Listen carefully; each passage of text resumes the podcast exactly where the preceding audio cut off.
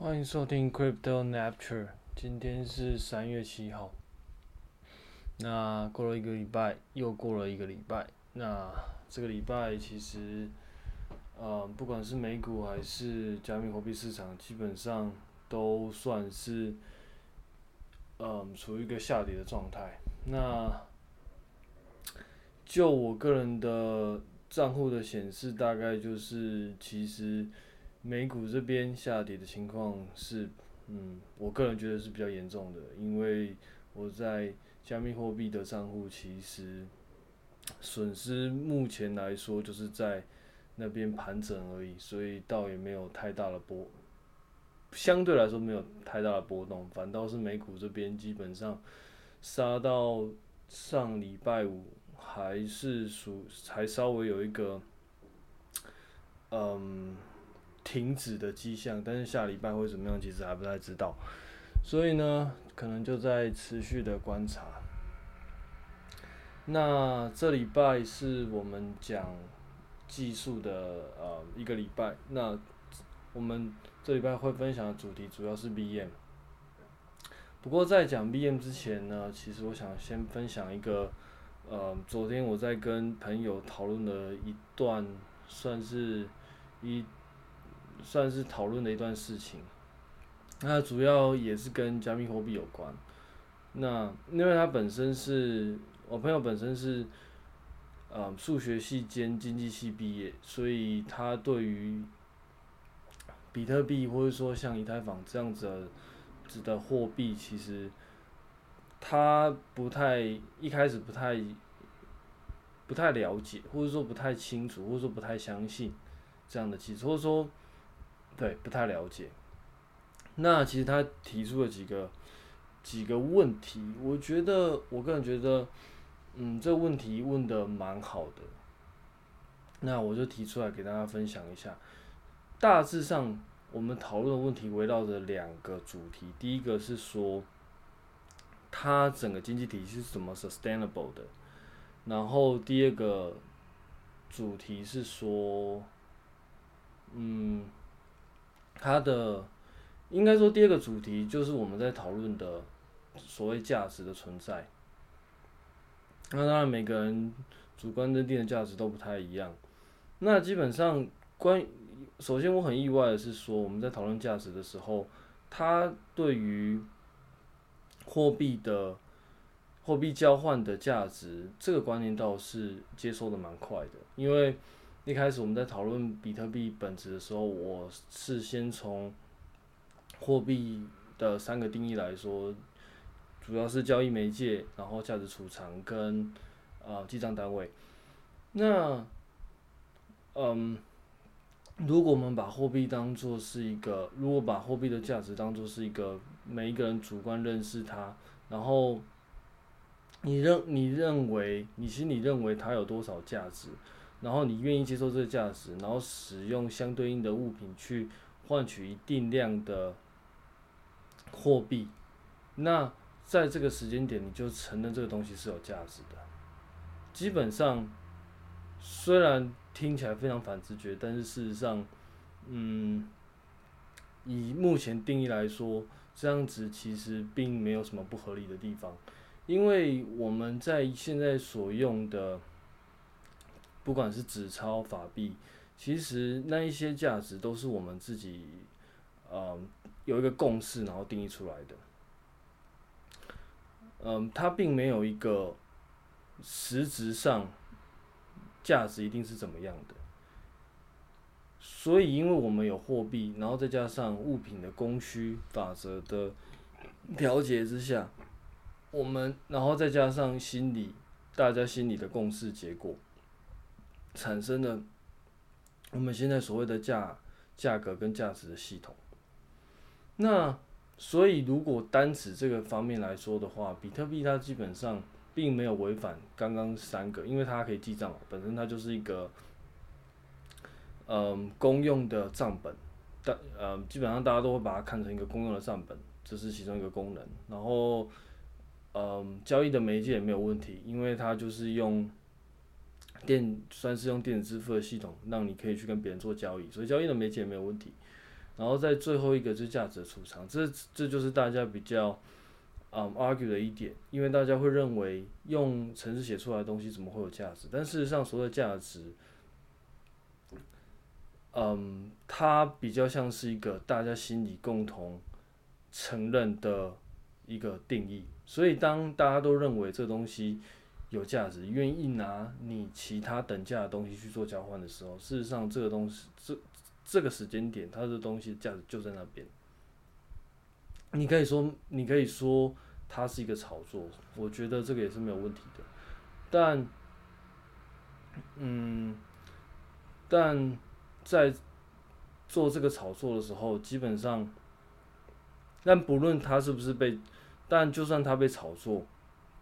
在这个时间点，它还是有人愿意用这个东西，有有人愿意用相等价值的东西去买它。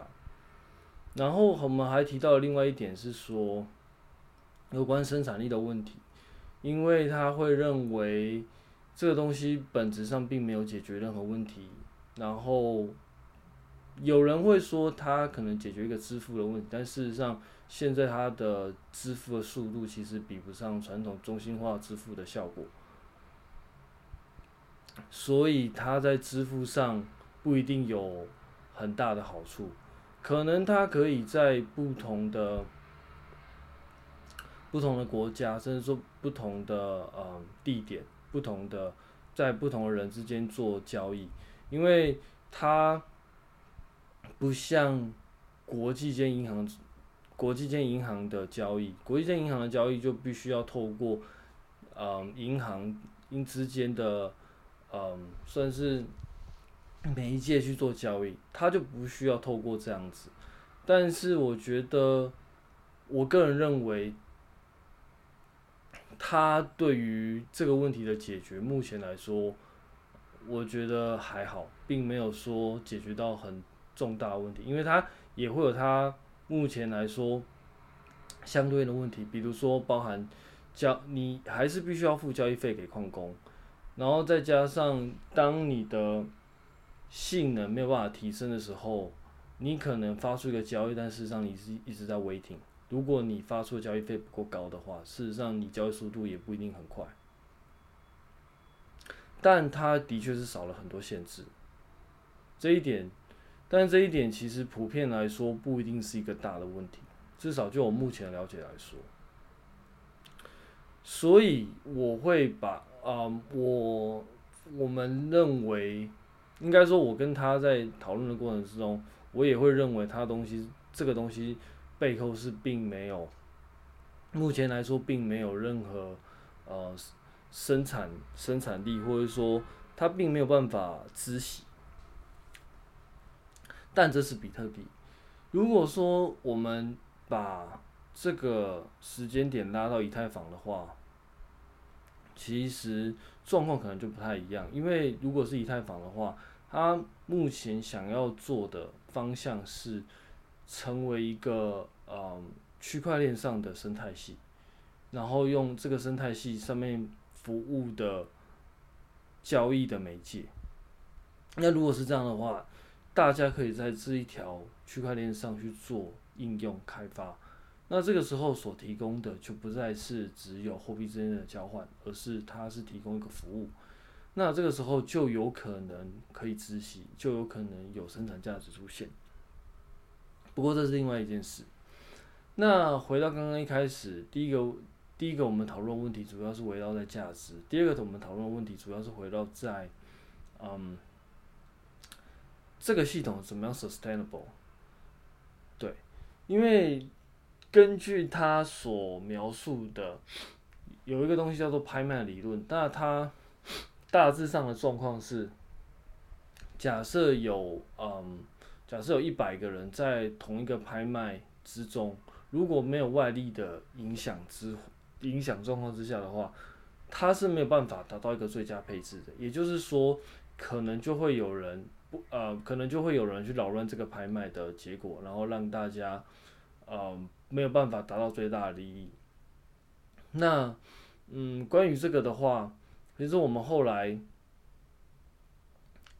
嗯讨论的暂时的结果是说，因为你有不断的，如啊假应该说假设如果假设你有不断的参与者进入这个比特币交易市场，那当新进的交易，当新进的这些，嗯，新进的交易户进来想要去买比特币的时候，就有可能将比特币的市场的价格把它炒高。因为当很多人进来市场参与交易的时候，就有可能会进一步的推升这个价格。那当进一步推升这个价格的时候，它整个比特币的交易量或者说整个交易价值就有可能往上提高。那当往上提高的时候，你今天要在这个节点上去做五十一 percent 攻击的成本就会被同时间会被拉高。那这个时间点。你会，你会，你会更不希望，就算你有这个能力去拿到五十一 percent 的算力，你也更不希望去毁坏这个系统。应该说，用常理来说，你会更不希望毁坏这个系统，因为你可能会拿很多花很多成本，但但是你当你花很多成本的时候，理论上你应该就是这个区块链上最有。啊，最有钱的、最有这你拿这个资产最多的人，也就是说，当这个系统被毁坏的时候，你同时也是损失最大的那一个。因为你假设你今天买了一堆 ASIC，然后组成一堆矿机，这些 ASIC 这些矿机很可能花这些成本只能挖这个币。那如果你当你挖这个币，但是你毁坏了这个账本，所以大家会对这个账本的公信力产生质疑，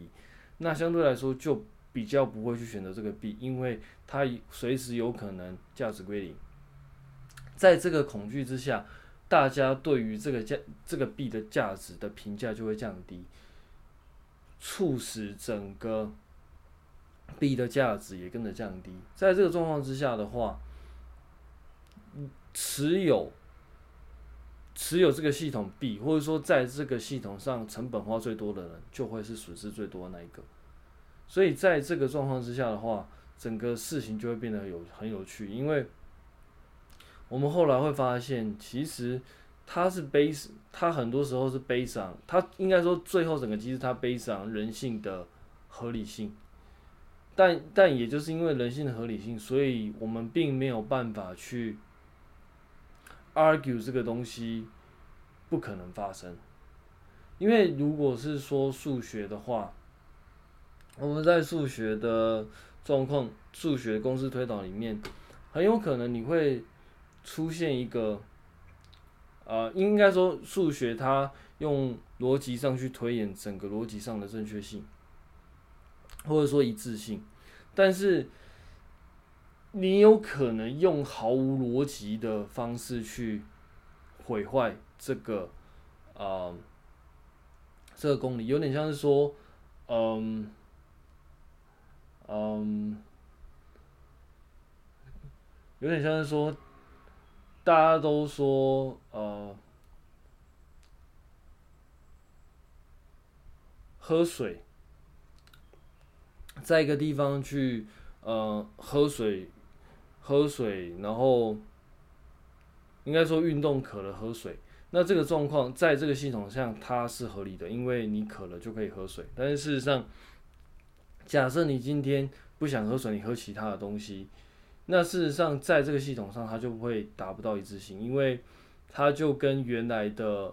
逻辑的推演是不一样的。简单来说，就是说当一个系统它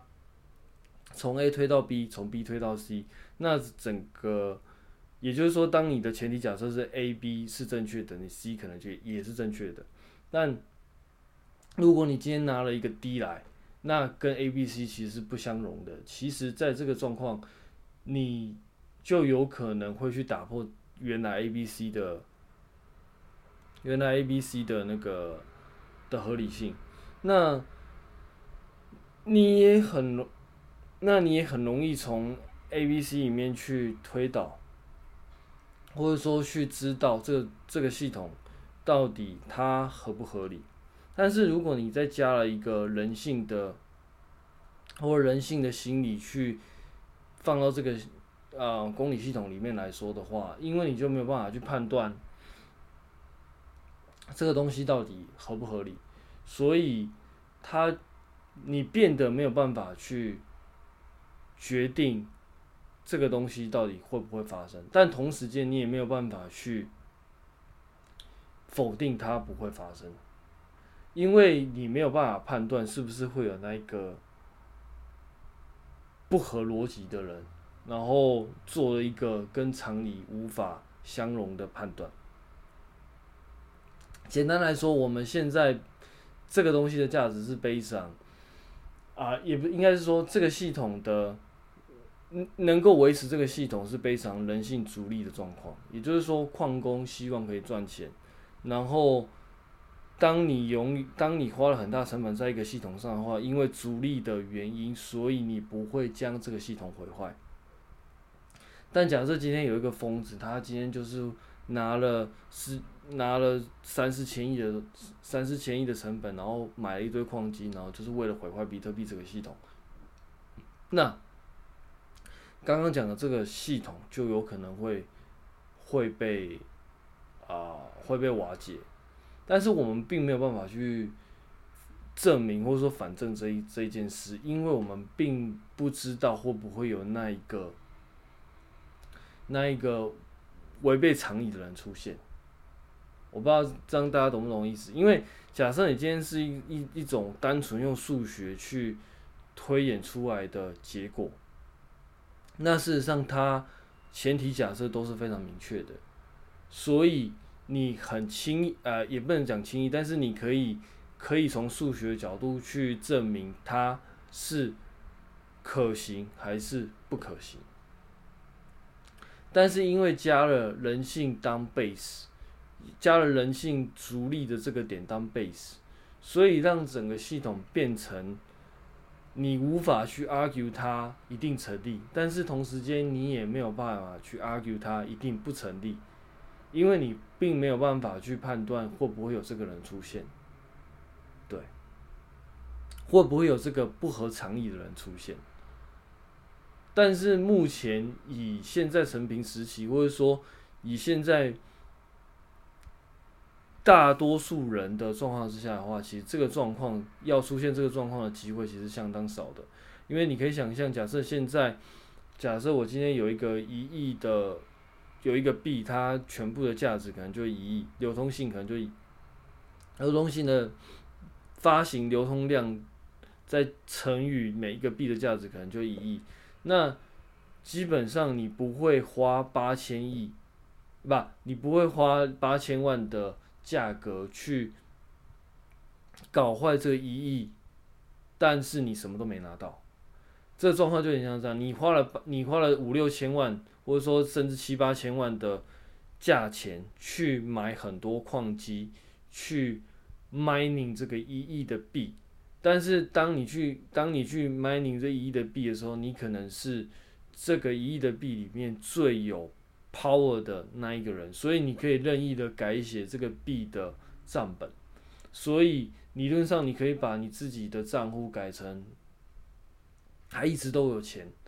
但是如果你把它改成一直都有钱的事，就是你有很多钱，你有很多无限的钱。那当但是当你破坏了这个东西，大家可能就不会去相信你这个一亿的一有一亿价值金币的这个账本，所以大家会把里面的钱抽开来，所以这原本一亿的钱，它就有可能会贬值到毫无价值。所以在这个系统上，你花了最多成本，取得最大的，取得最多的币，但是你却，你如果做这样的行为，很可能会把这样原本一亿的价值归零。所以，殊难想象有人会花八千万，然后去毁坏掉这八千万，完全就是，完全就是把自己的钱全部。烧毁，然后为了就是为了毁坏这整个经济系统，对，它是某一个程度上，它是悲惨这个假设出现。好，那大概就是这样子，这是我跟他大概讨论的讨论的一些心得跟结果。因为以往我们在做这一些，嗯，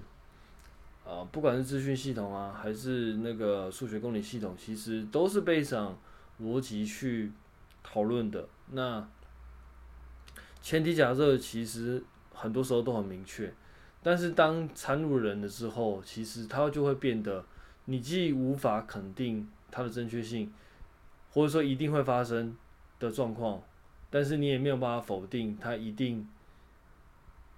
不会发生的状况。嗯，这个倒是这这个状这个结论是蛮有趣的，就分享给大家。那接下来我们要讲的是有关回到我们今天 B M 的讨论。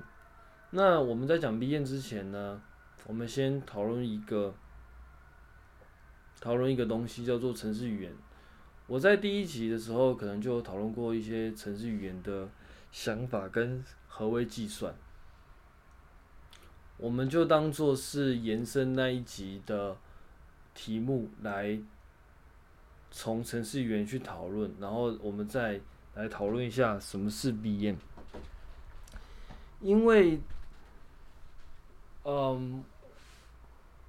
讨论到 B M 之前。通常来说，它跟语言的关系其实相当密切。这，就我个人的研究，嗯，目前的认知，在开发语言的时候，一开始，语言事实上它，你可以把它想成是一个，它是有带有，嗯，一定规则的。表示式，然后这些表示式透过那刚刚那些规则去做递归去做化简，然后得到一个结果，这整个过程叫做计算。那执行这些规则的，我们可以把它想，我们应该说我们可以用一个机器去执行这些规则，所以我们用这些机器去执行，追对那些语言执行这些规则。然后就得到一个结果，那这整个过程就叫做计算。至少我目前的理解来说是这个样子。所以讲一几个比较具体的，假设我们一个 C 语言，然后我们用 C 语言的表达式去写出我们的城市，然后我们我们这个城市把它用嗯用一些方法转译成，把它翻译成机器看得懂的。语言，然后在然后这个语言它一样有它啊蕴含的规则，然后我们用一个机器去解读这些语言进行计算。应该说，我们用我们用一个机器去用我们用一个机器对这个语言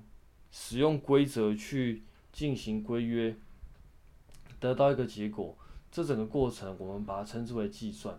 那刚刚这个机器就是我们现在的 CPU。那这个语言，我们这个转译后的语言，我们把它称之为、呃、assembly，甚至是那个机器语言。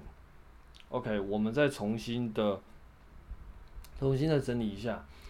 我们假设有一个人看得懂的 C 语言，啊、呃，它可能是。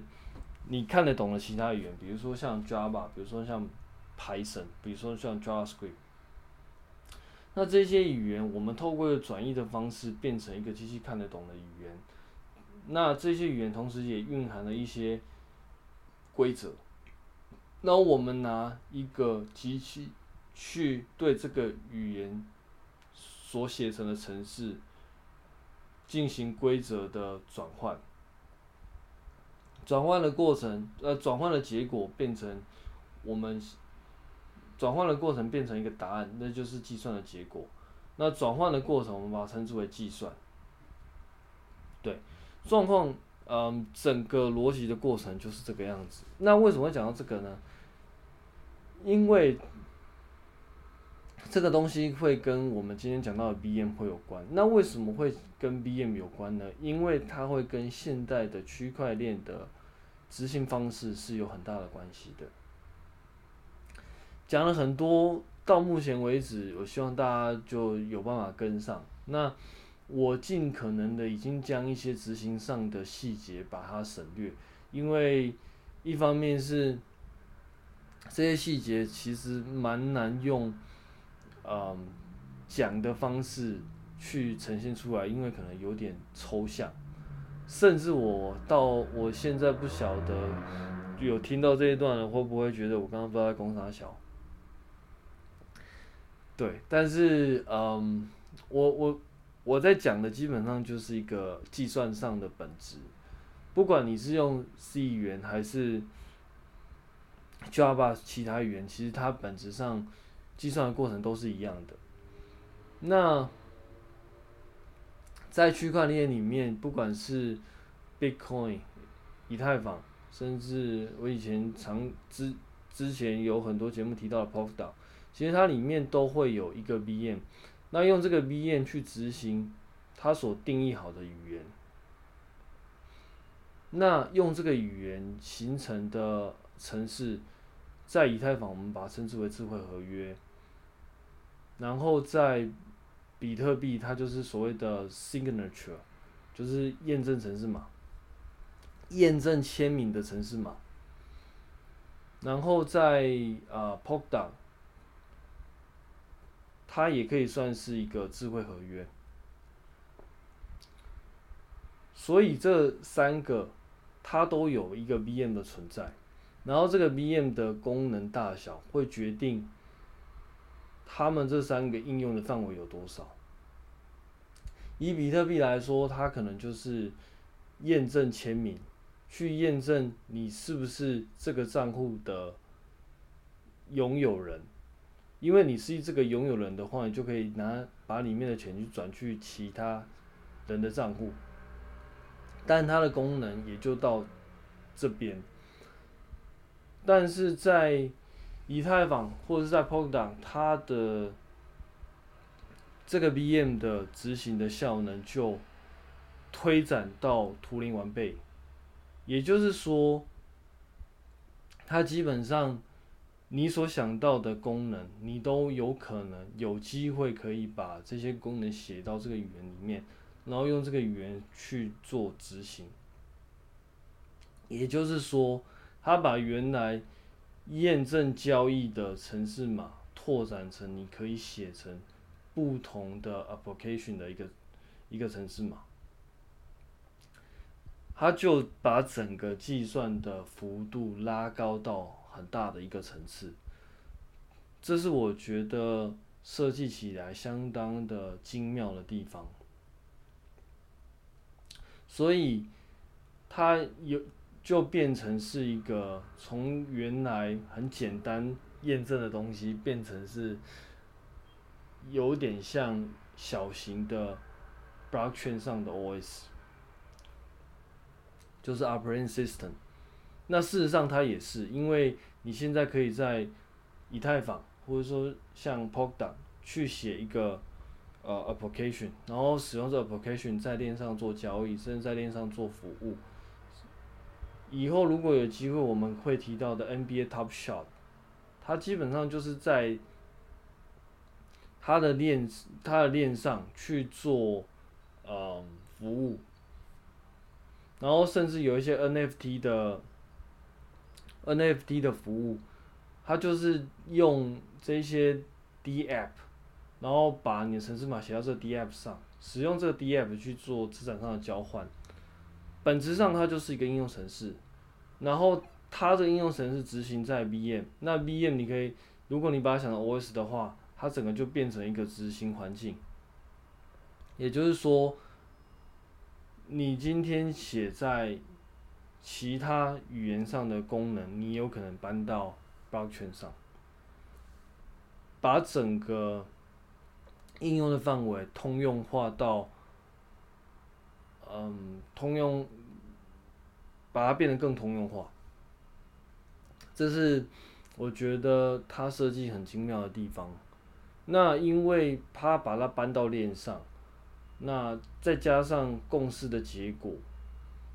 就可以把整个交交易的记录写到链上，那整个记录就会可以享受到区块链的特性，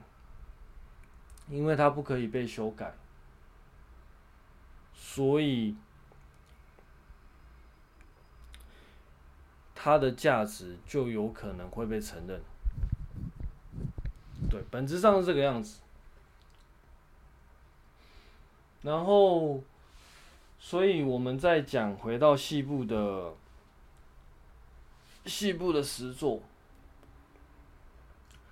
我们刚刚有讲到，所谓的 VM 基本上就是拿一段语言，然后在这个机器上去做执行，得到一个结果，再把结果写到，不管你要写到哪里，呈现出来。至少到产生结果之前，这整段就是这个 VM 的效果。我们在我们拿以太坊来举例，以太坊有一个语言叫做 Sol 呃 Solidity，然后用这个 Solidity 去写的程式，你可以把它写成一个智慧合约的的的程式，然后用这个程式去做资产上的交换。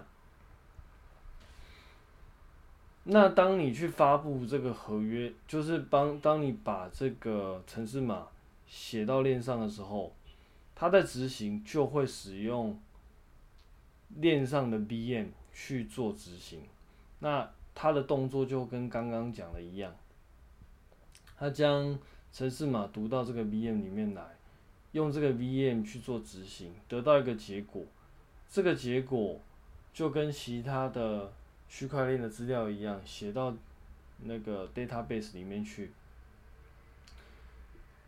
然后写到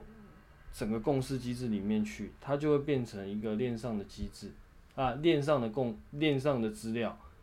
甚至被锁在 block 里面。那整个交易的记录，整个交易的过程就到这边就完成。就是整个 VM 的效果，所以我们再重新的 recap 一次。我们使用 VM 在啊区块链区块链啊 VM 在区块链上是将整个交易的过程变得更通用，从原来的验证到现在，你可以几乎可以执行各种不同的程式。这样子的效果是可以将原本只有交易的功能变成它可以提供不同的服务，包含你可能有看到的 Uniswap，甚至像 AAVE 做借贷、做借贷跟放贷，然后像一些 NFT。未来我们有机会，我们可以再讲一些 NFT 的效果啊，，NFT NFT 的项目。那本质上它就是将你的变成非同质化的资产，然后用这个用这个东西，因为它是独一，它是在链上独一无二的，就有可能会产生数位资产的效果。那因为它并没有办法被仿造，所以它的效果、它的价值可能就会被维持在那边，因为它是用透过密码学的方式去保证每一个资产它的唯一性。对，所以你可以看到，你使用这样的 application，你就有机会在链上做一个。嗯，更通用的服务。